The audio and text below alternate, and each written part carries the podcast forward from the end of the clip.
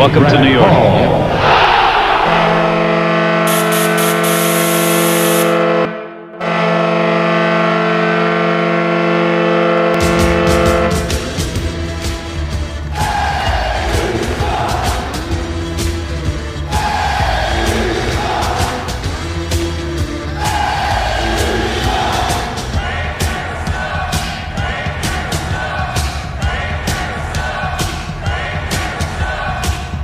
Attention fans, this is the Devil's State of Mind podcast, brought to you by the Hockey Podcast Network. Now here's your host, Neil Villapiano.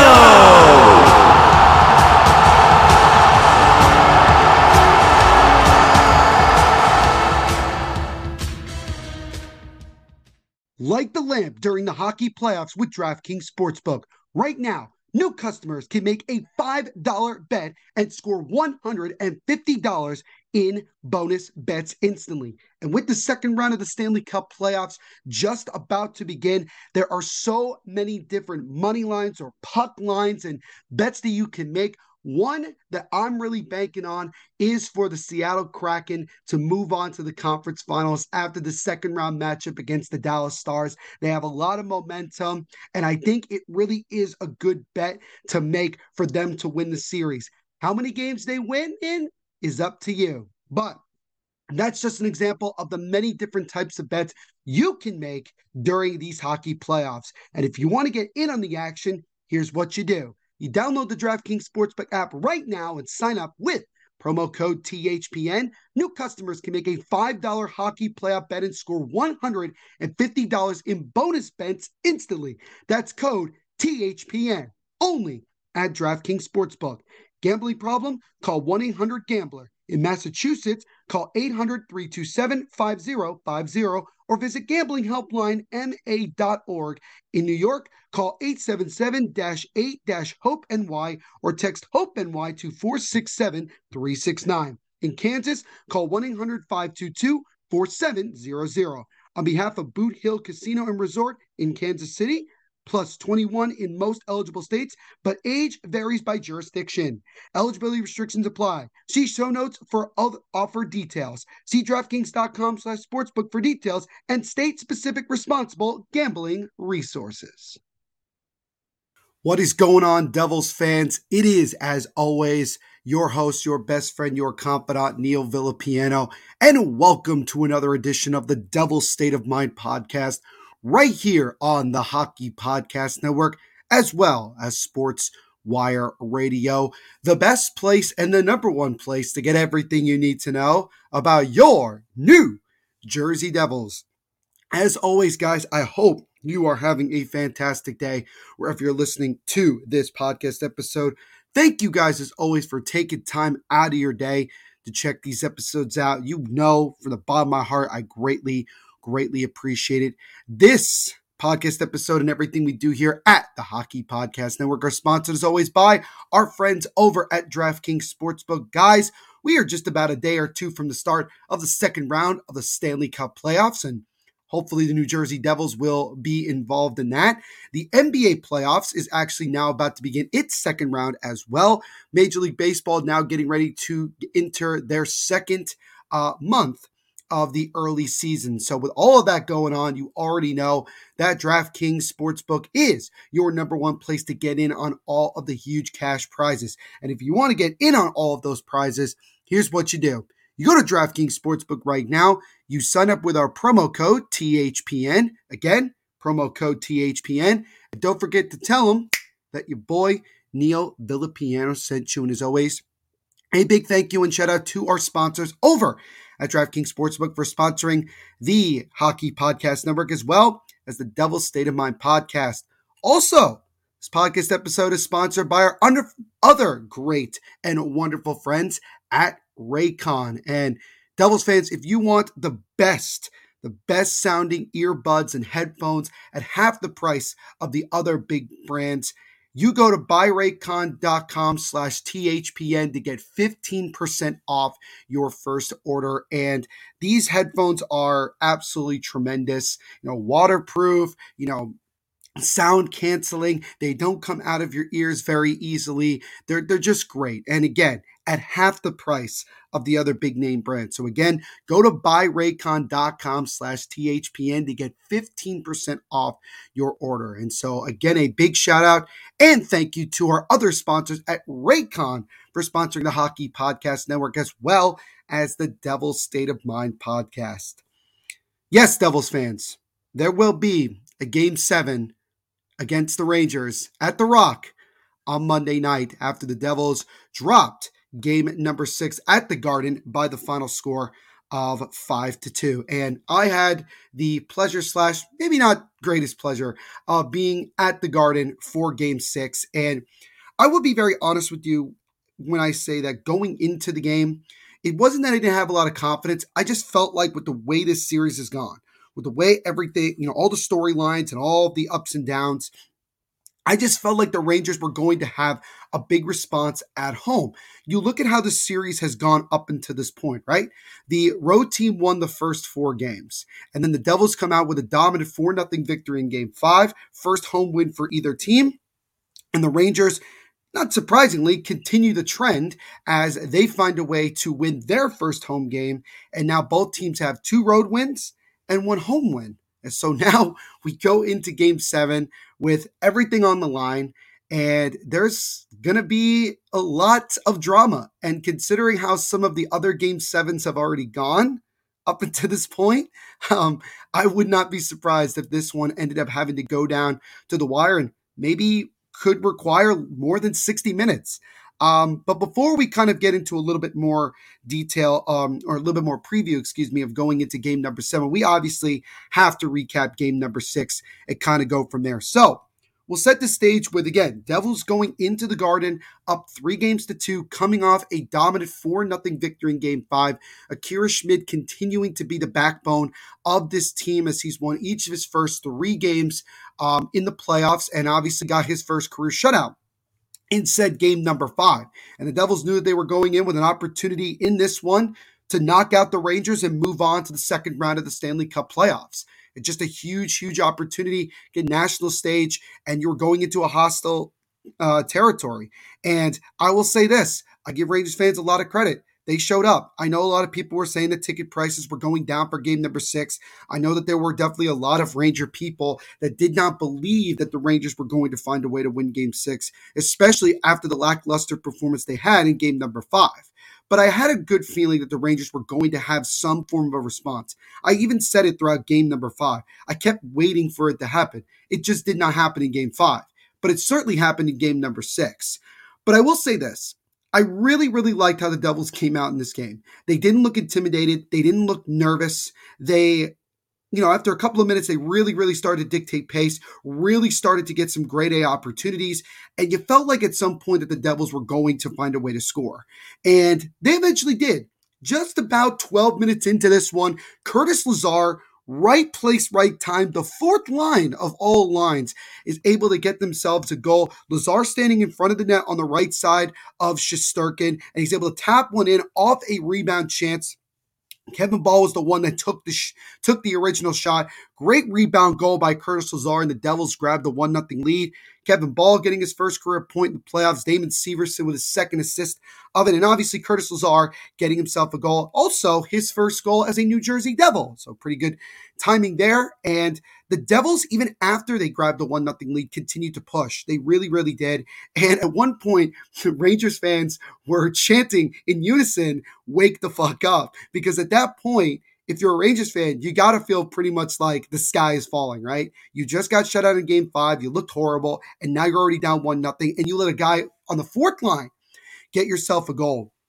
Um, but I felt like as the period progressed and with a little bit of help from the refs, considering the Devils had three penalties called against them in the first period. Um, the Rangers started to get back into it. And then eventually, late in the period, Rangers get themselves a power play opportunity, their second one of the period. And Chris Kreider, for the sixth, or excuse me, now for the fifth time, in this series would score a tip in power play goal. Again, just a nice tip from Chris Kreider, and he ties the game up at one.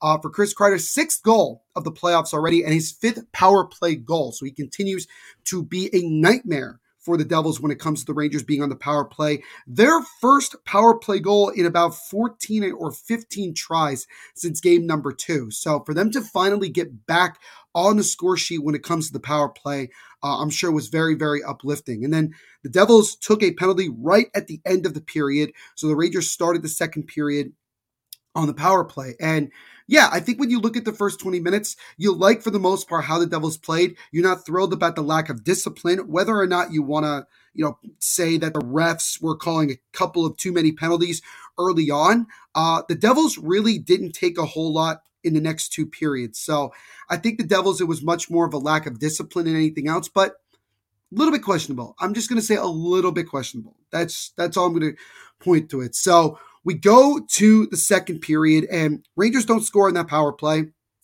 So it is what it is. Um, the Rangers actually did not score in another power play that whole game. So the Devils still ended up killing off three of the four power plays that they had to go through in this game. So again, the penalty kill continues to be uh, a really big factor uh, in this one. But I will sit here and say with complete certainty that from this point forward, starting in the second period until the end, the de- uh, the Rangers were the better team. I think that they at times wanted it a lot more. I think they showed that sense of desperation and that sense of urgency that they had to find a way to get this game. And you know, again, I talked about before where with the Rangers, you needed their top guys to get going. And one of them in particular was Mika Zibanejad, who was left all alone in the slot on a nice feed from Kreider. Just another bad defensive breakdown. He beats Akira Schmid far side to get his first goal of the playoffs. And that gives the Rangers the two to one lead, just a little over halfway through the game. And then just like in the first period, the Devils unfortunately give up a late goal with less than about 90 seconds, actually 95 seconds to be exact. Vladimir Tarasenko, who hasn't scored in a while, gets himself just his third goal so far the playoffs. And I say just his third because it's still, but it's still, you know, only the first round. But nonetheless, he gets a goal again, open in the slot, and that makes it three to one. So it's three to one Rangers going into the third. And I sat there and I said, hmm, this is going to be a tall task for this Devils team. But we've seen them many times this year come back, and it was only a two goal deficit. And all the Devils had to do was just keep pushing and get back to their game, and they would find ways to get goals. But give it to Igor Shesterkin. He really did a good job of standing on his head and at times really frustrating the Devils. I mean, the Devils had a lot of point blank opportunities to score and, and obviously get back in the game, but Shesterkin would not allow that. And then the Rangers basically poured it on in the third period. Barclay Goodrow scoring on a two on one opportunity that made it four to one. Um, and then Braden Schneider with his first goal of the playoffs. I don't know if that's his first of his career. I know he played with the Rangers last year in the playoffs, but I don't know if he got himself one last year. But nonetheless, he was actually able to get a goal through screen. That made it five to one with about seven and a half minutes to go in this one. And that is when Lindy Ruff pulled Akira Schmid for Vitek Vanecek. So Vanecek gets his first uh, action since the end of game number two. Um, and, you know, look, I said before that Vitek Vanecek at some point was probably going to get another opportunity to play. Obviously, not the most ideal situation going into this, but nonetheless, you know, he comes in to kind of play the last seven and a half minutes. And I said to myself, I want to see Vitek in these last seven and a half minutes. I want to see him, you know, make saves, don't allow the Rangers to get another goal, and just go from there. Um, the Devils would actually end up getting one more goal in this one on the power play. So the power play gets themselves another goal. Dawson Mercer in the slot, roofs one past Shesterkin. The Devils actually almost scored another one not too long after that. So the Devils, you know, had a chance to make it look a little bit closer than it actually was. By the way, Dawson Mercer's goal, second of the playoffs. Nico Hischier and Jack Hughes each with a point. Uh, Nico with his fourth assist, Jack Hughes with his first assist. Um, but we all knew that the Rangers completely controlled this one, and they went on to win this one pretty decisively by the final score of five to two. Chris Kreider with the big game again. You need your big guys to step up, and he did a goal and two assists. Mika Zibanejad finally getting on the score sheet, getting his first goal of these playoffs. And you even had some unlikely guys like Barclay Goodrow and Braden Schneider get themselves goals. You know, for the Devils, Curtis Lazar, obviously it's important to see your fourth line find a way to get goals.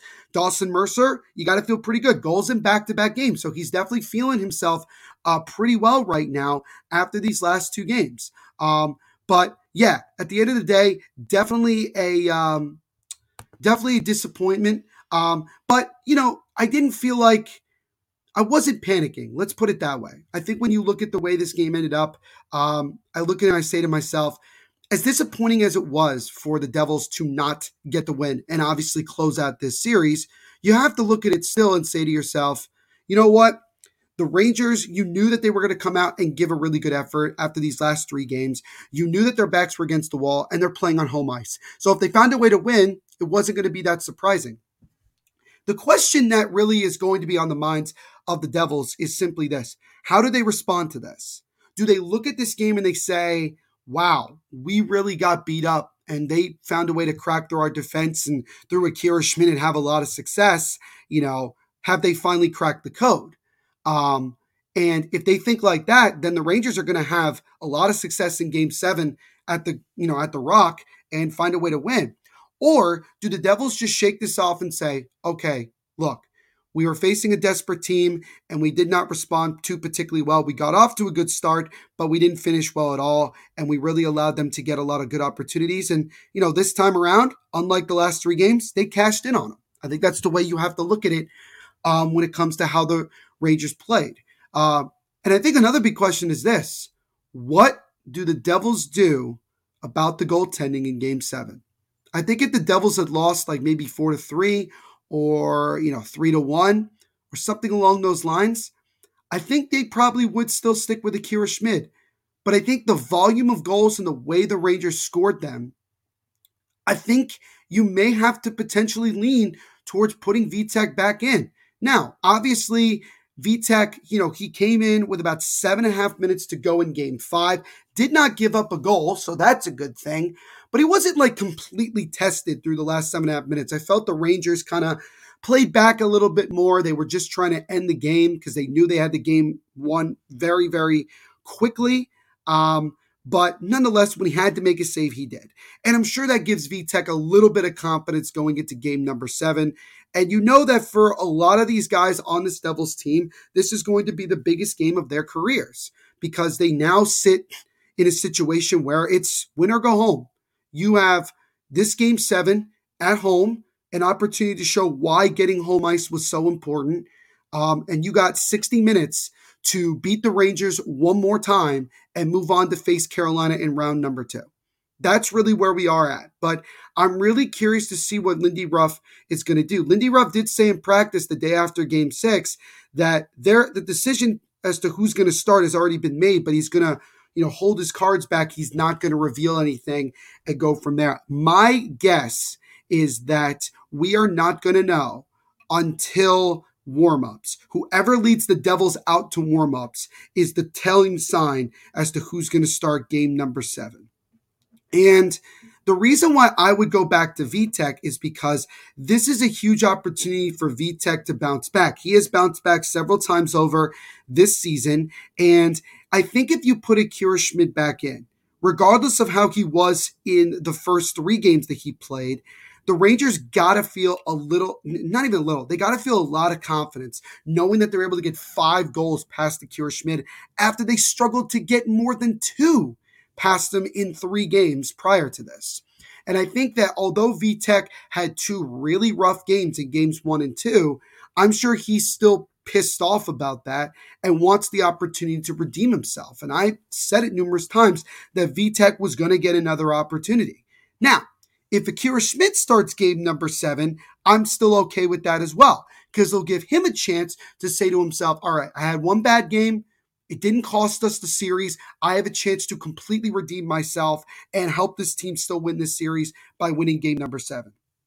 That should be the mindset. And I'm sure that is the mindset for this team. And you can even see it in, you can even hear it in the players' voices after game number six and even the day after in practice that there's no sense of panic, um, nothing like that. They understand that they got one more game to go, that they have one more game. They have to put in their best effort because they know if they don't, their season is going to be over by the end of Monday. And that's something that I think a lot of Devils fans obviously don't want to see happen.